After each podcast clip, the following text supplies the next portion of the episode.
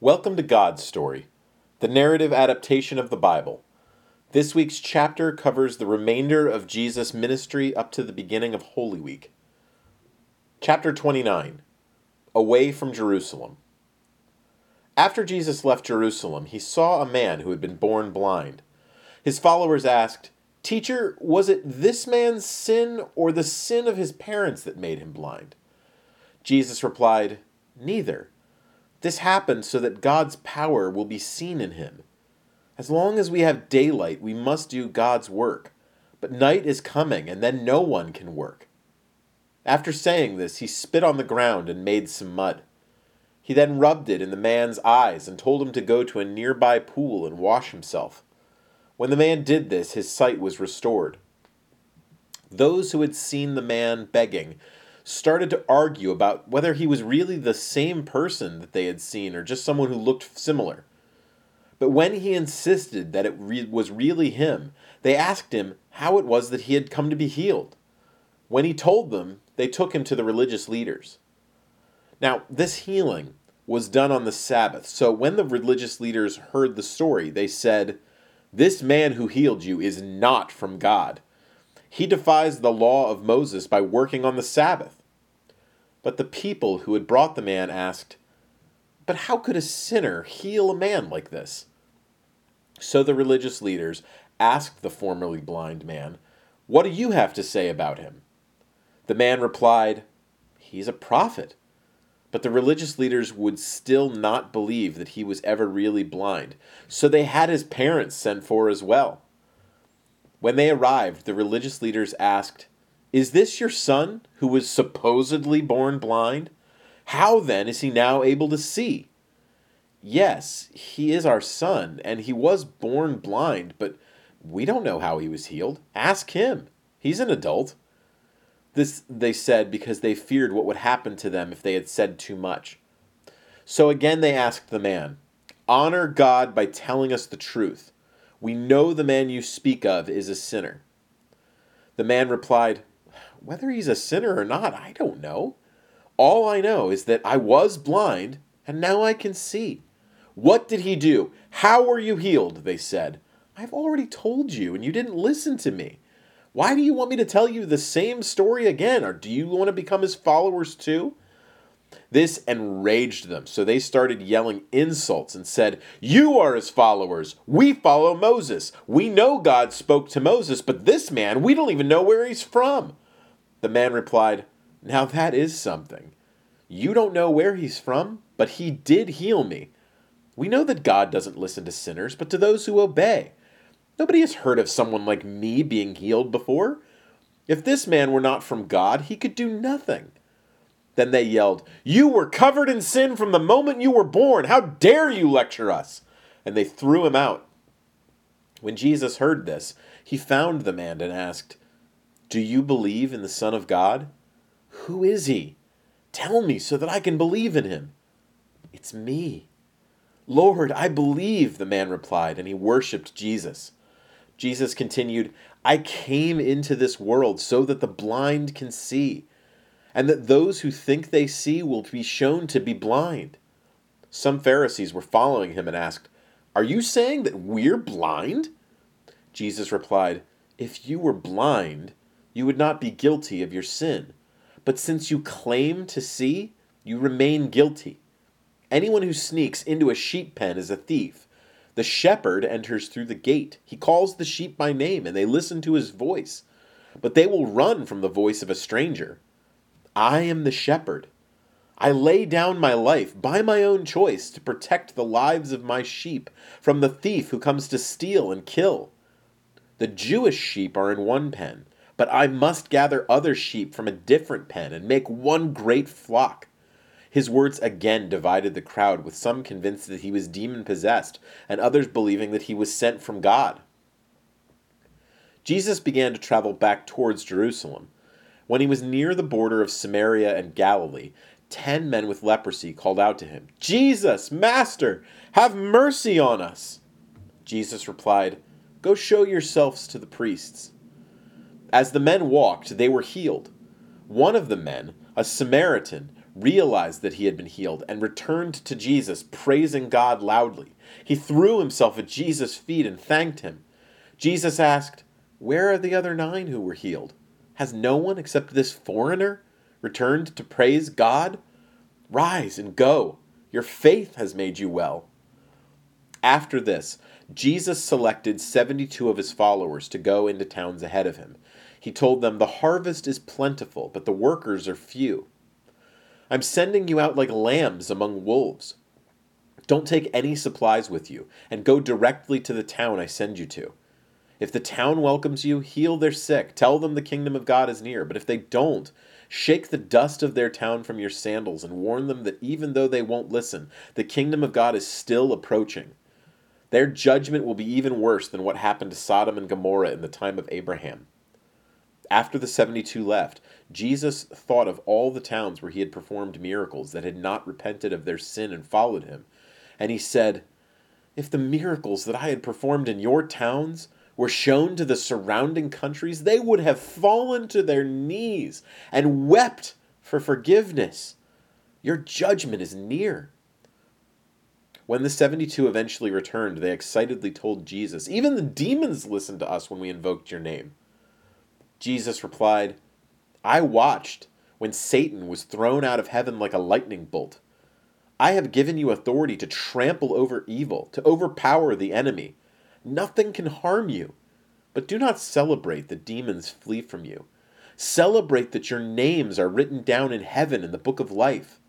I praise my Father for hiding these things from the self-righteous religious experts and instead showing them to those who have faith like a child.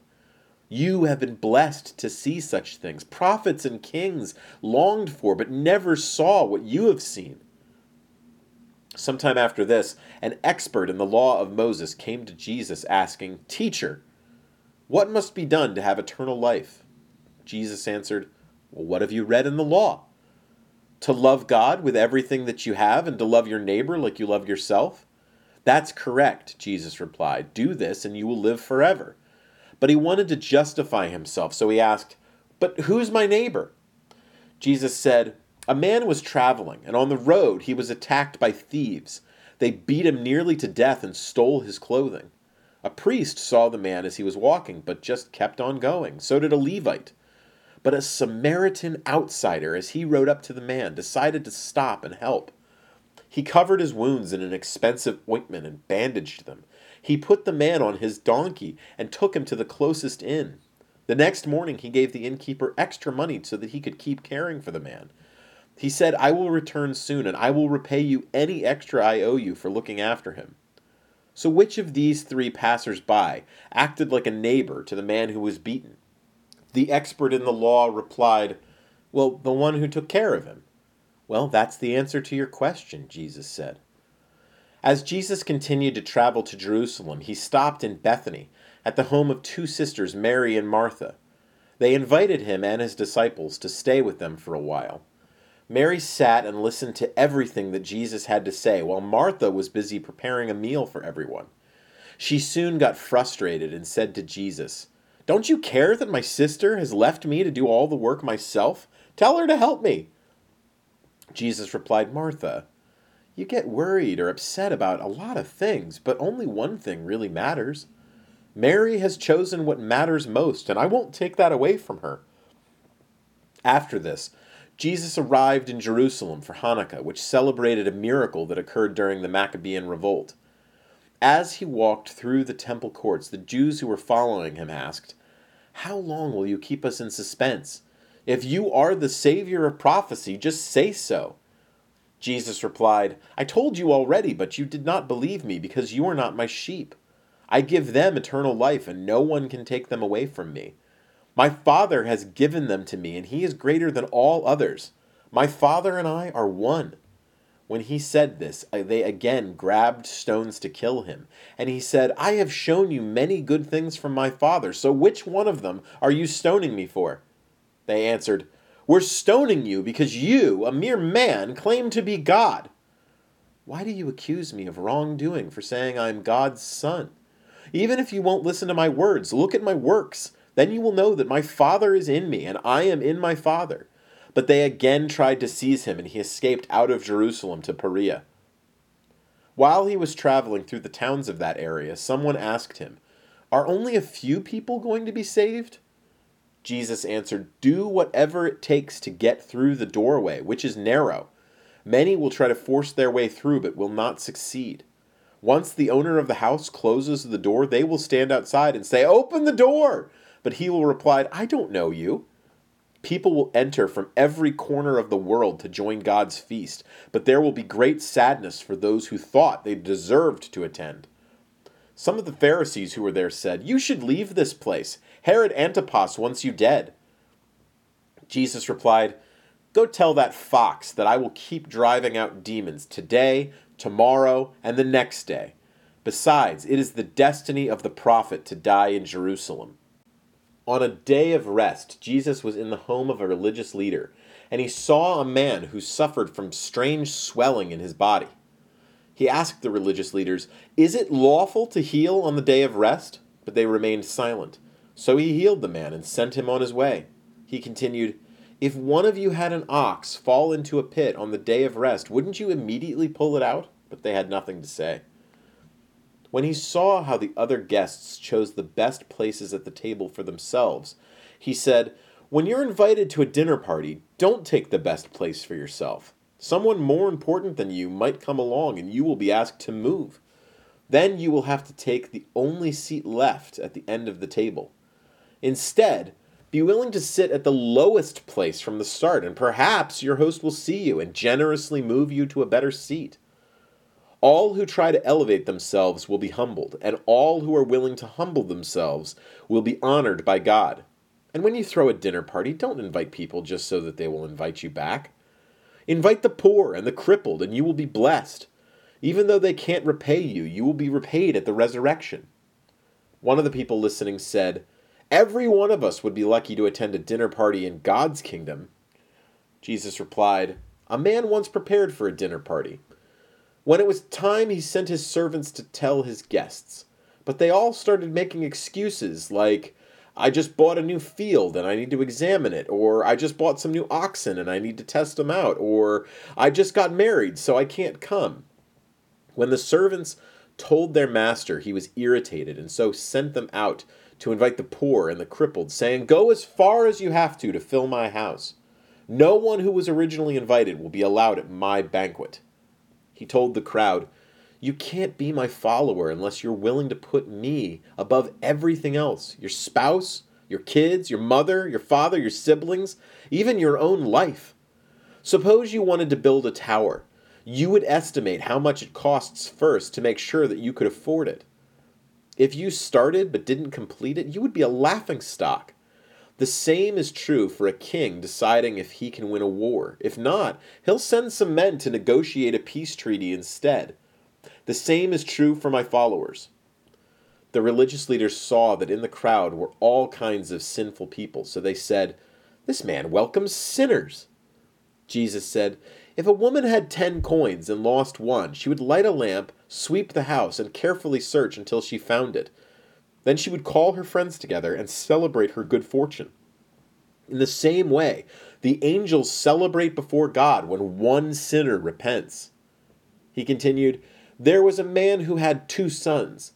The younger one said to his father, "Give me my inheritance early." So the father did. Soon after, this son took the money and moved to a distant country where he quickly wasted everything that he had. When a famine hit the country, he had no way to buy food, so he got a job feeding pigs. He was so hungry that even the pig slop looked good to him. He soon realized, "My father's servants are treated better than this. I'll go home, I'll tell him I'm sorry and that I've sinned, and I'll beg him to make me one of his servants because I don't deserve to be his son anymore." And then he set back off for home. He was still very far off when his father saw him in the distance and ran to meet him. He threw his arms around his son and kissed him. When the son gave his rehearsed apology, his father said to his servants, 'Quickly, bring me my best robe and put it on him along with a family ring and sandals. Then prepare a feast to celebrate. I thought my son was dead, but he's alive. He was lost, and now I found him.' The older son was still working in the fields when he heard the sound of music and dancing. he looked at one of the servants and asked what was going on. When he heard about his father's response to his brother's return, he was angry and refused to go to the party. So his father came out to convince him to come. The son said, "For years I've worked hard for you. I've never disobeyed. You never threw me a feast like this. But when my brother, who blew all of the money that you gave him, returns, you do this?" "My son," the father said, you live here. Everything I have is yours. We're celebrating because your brother, my son, who we thought was lost forever, has returned."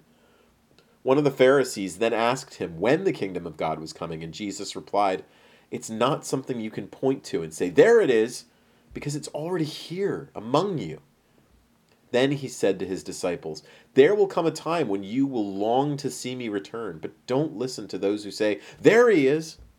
When my time comes, I will appear like a flash of lightning that illuminates the entire sky. But first, I must suffer many things and be rejected by this generation.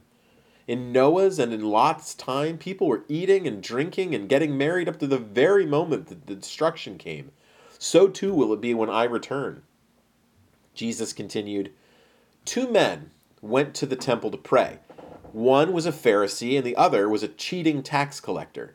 The Pharisee prayed, 'God, I thank you that I do not sin like this tax collector.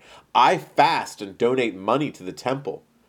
The tax collector, on the other hand, went off by himself and would not even look up to heaven. He pounded on his chest and cried out, 'God, have mercy on me, a sinner.' The truth is that it was the tax collector, not the Pharisee, who pleased God with his prayer. Being a part of God's kingdom is like working for a wealthy farmer. He went out early in the morning and hired some people to work his vineyard. He told them that he would pay them a standard day's wage. They agreed and went to work. Later in the morning, he hired more workers and offered to pay them the same. He did this again after lunch and in the afternoon. When the working day was done, he called them all together and paid them what he had promised. Those who were hired first thing in the morning received their pay, but they grumbled and said to the farmer, 'Some of these guys have only worked for an hour, but you paid them the same as us, even though we've been working hard all day in the hot sun.' The farmer replied, 'I'm not being unfair to you, friends. You agreed to work for a standard day's pay. If I want to pay someone else the same as you, even though they worked less, aren't I entitled to do what I want with my money? Or are you envious of my generosity?' While he was speaking, Mary and Martha had sent word from Bethany that their brother, Lazarus, who was a close friend of Jesus, had grown very sick. When Jesus heard this, he said, 'The sickness will not end in death. It is for God's glory and the glory of God's Son.' But he loved their family, so he suggested that they return. The disciples, however, said, 'The people in that area tried to kill you. You want to go back?' Jesus replied, 'Our friend Lazarus has fallen asleep. I'm going to go and wake him up.' But his disciples did not understand what he meant, so they replied, 'It's probably good if he sleeps, right? It will help him feel better.' So Jesus stated plainly, 'He's died. And for your sakes, I'm glad I wasn't there, so that you will believe what happens next. Now let's go to him.' When Jesus arrived, he was told that Lazarus had already been dead for 4 days. Many people had come to offer their condolences to Mary and Martha, but when Martha saw Jesus coming, she went out to meet him, saying, 'Lord, if you had been here, my brother would not have died.' Jesus replied, 'Your brother will live again.' Martha said, 'I know he will live again when he's resurrected at the end of the time.' But Jesus looked at her and said, 'I am the resurrection. Whoever believes in me will live even if they die. Do you believe this?' 'Yes, Lord,' she answered. 'I believe that you are our Savior, the Son of God.' After this, she returned to Mary and said, 'Jesus is here. He wants to see you.' So Mary immediately went to meet Jesus, followed by some others who assumed that she was going to Lazarus' tomb. When she came to him, she started crying and said, 'Lord, if you had been here, my brother would not have died.' When Jesus saw Mary, along with everyone who had followed her, all crying, he was deeply moved and asked, 'Where is his body?' And then Jesus began crying too. The people who saw this said among themselves, 'See how he loved him.' But others asked, 'If he was able to heal the blind, shouldn't he have been able to keep Lazarus from dying?' When Jesus approached the tomb, which was covered with a stone, he asked them to remove it. But Martha reminded him, "He's been dead for 4 days. There will be a terrible smell." Jesus replied, "Didn't I tell you that if you believed, you would see the power of God?" So they took away the stone, and Jesus prayed, "Father, thank you for hearing me. I know you always hear me. So I say this so that everyone listening will believe that you sent me." Then he called out in a loud voice, "Lazarus, come out!" Then Lazarus came out, still covered in his burial shroud. After this, Jesus left that area for the hill country of Ephraim. Some religious leaders came to test him by asking, "Is it lawful for a man to divorce his wife for any and every reason?" Jesus replied, "In the beginning, after man and woman were created, God said the two will become one flesh. So what God has joined together, no man should separate. But why then did Moses teach us to give out certificates of divorce?" they asked.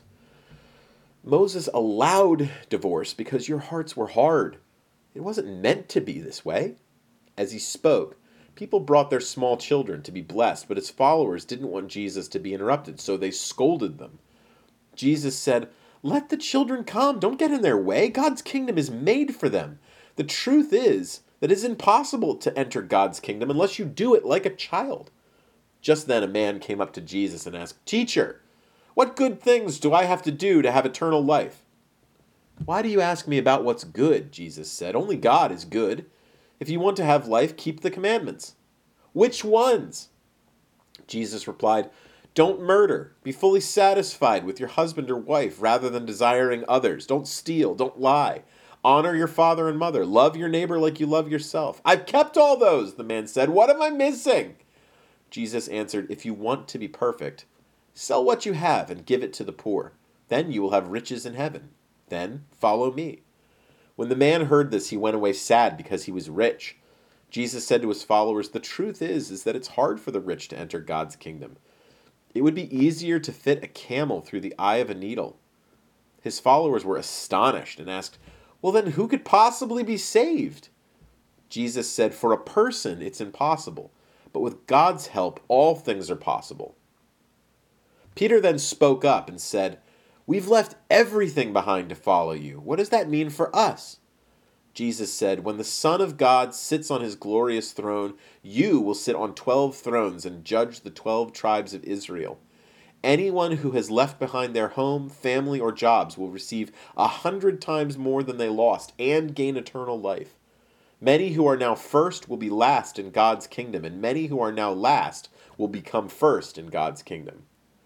Soon we will return to Jerusalem, and everything the prophets wrote about me will come true. I will be given to the Gentiles. I will be mocked, spit on, flogged, and killed. But on the 3rd day I will rise again." But even though his words were plain, their meaning was hidden from the disciples. Later, James and John came to Jesus with their mother, who asked Jesus for a favor. "What is it you want?" Jesus asked.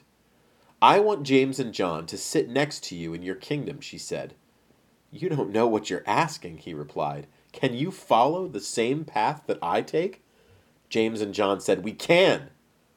"You will indeed follow in my footsteps, but what you ask is not for me to grant. Those seats belong to those who God has prepared them for."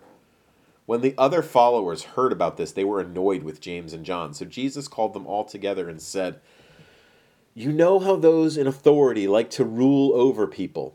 This can't be the way that you live. If you want to be great in my kingdom, be a servant.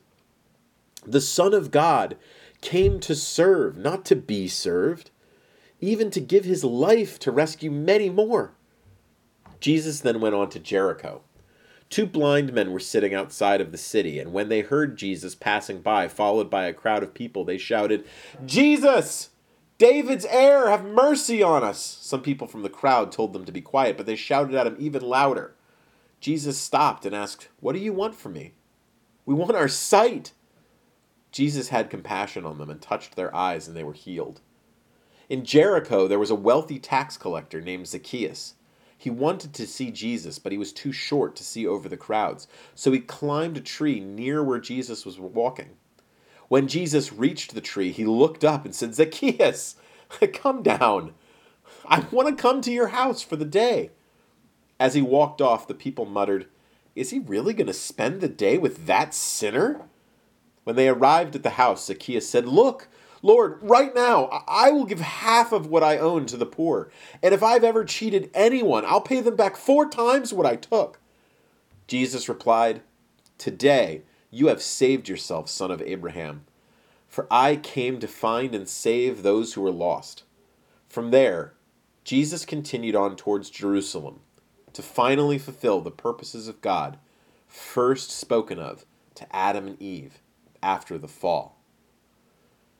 Thank you so much for listening. As always, my name is Matt, and if you'd like a transcript of this, you can go to mattsgodstory.blogspot.com. It's mattsgodstory.blogspot.com, and if you'd like to shoot me an email, you can do it at mattsgodstory@gmail.com. Stay safe. Have a great day. God bless.